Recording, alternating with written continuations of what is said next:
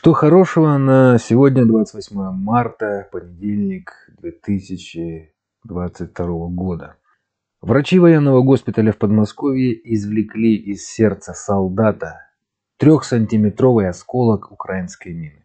Операция длилась 45 минут и через час после нее пациент уже был в сознании. Пожелаем ему здоровья. Журналистка Анастасия Приказчикова через свой телеграм-канал всего за пять дней собрала полтора миллиона рублей для донецкой травматологии, куда сейчас везут раненых из Мариуполя. Первый конвой с аппаратами Елизарова отправится туда через пару дней. Курс евро на московской бирже снизился до 97 рублей 83 копеек, а доллар сегодня стоит 89 рублей 8 копеек.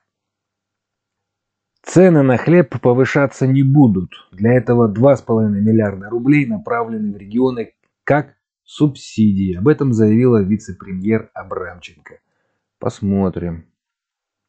Стоимость строительных материалов в России начала снижаться, сообщил министр строительства и ЖКХ Ирик Файзулин.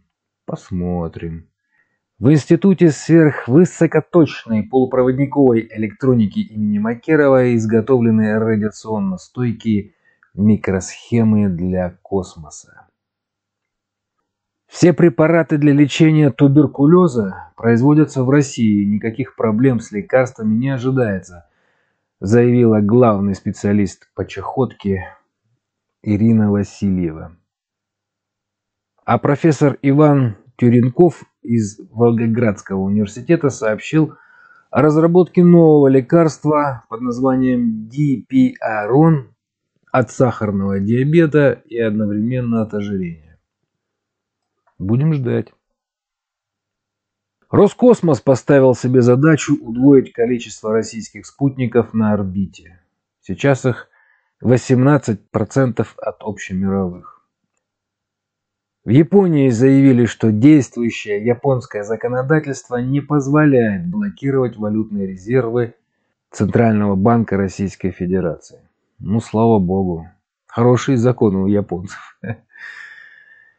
Омские птицеводы создали новую породу перепела. Это порода мясо яичная, ребята. Она отличается высокой продуктивностью и неприхотливостью. Омский перепел будет теперь. Россия не будет бесплатно поставлять газ в случае отказа европейцев платить за топливо в рублях, заявил Песков. Очевидно, он имел в виду, что доллары и евро – это уже не деньги. Еврокомиссия считает, что ЕС останется в зависимости от российских энергоресурсов как минимум до 2027 года, то есть еще 6 лет.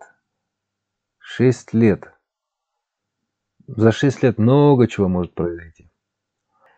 КСИР – это корпус стражей исламской революции, кто не знает, сообщил, что любое военное вторжение в Армению столкнется с реакцией вооруженных сил Ирана – то есть у турок и азербайджанцев не получится загрызть Армению, пока Российская Федерация занята Украиной. Египет закупил 16 зерноуборочных комбайнов у Ростельмаша. Птенцы краснокнижных пингвинов Гумбольта вылупились в московском зоопарке. Ну, это, наверное, редкий случай, раз об этом пишут. Северо-Крымский канал в Крыму впервые за 8 лет полностью заполнился водой. А вот во Владивостоке студенты спасли двух провалившихся под лед детей. И последняя новость. Никакой изоляции России нет, считает наш министр иностранных дел. Спасибо за внимание, всего вам хорошего.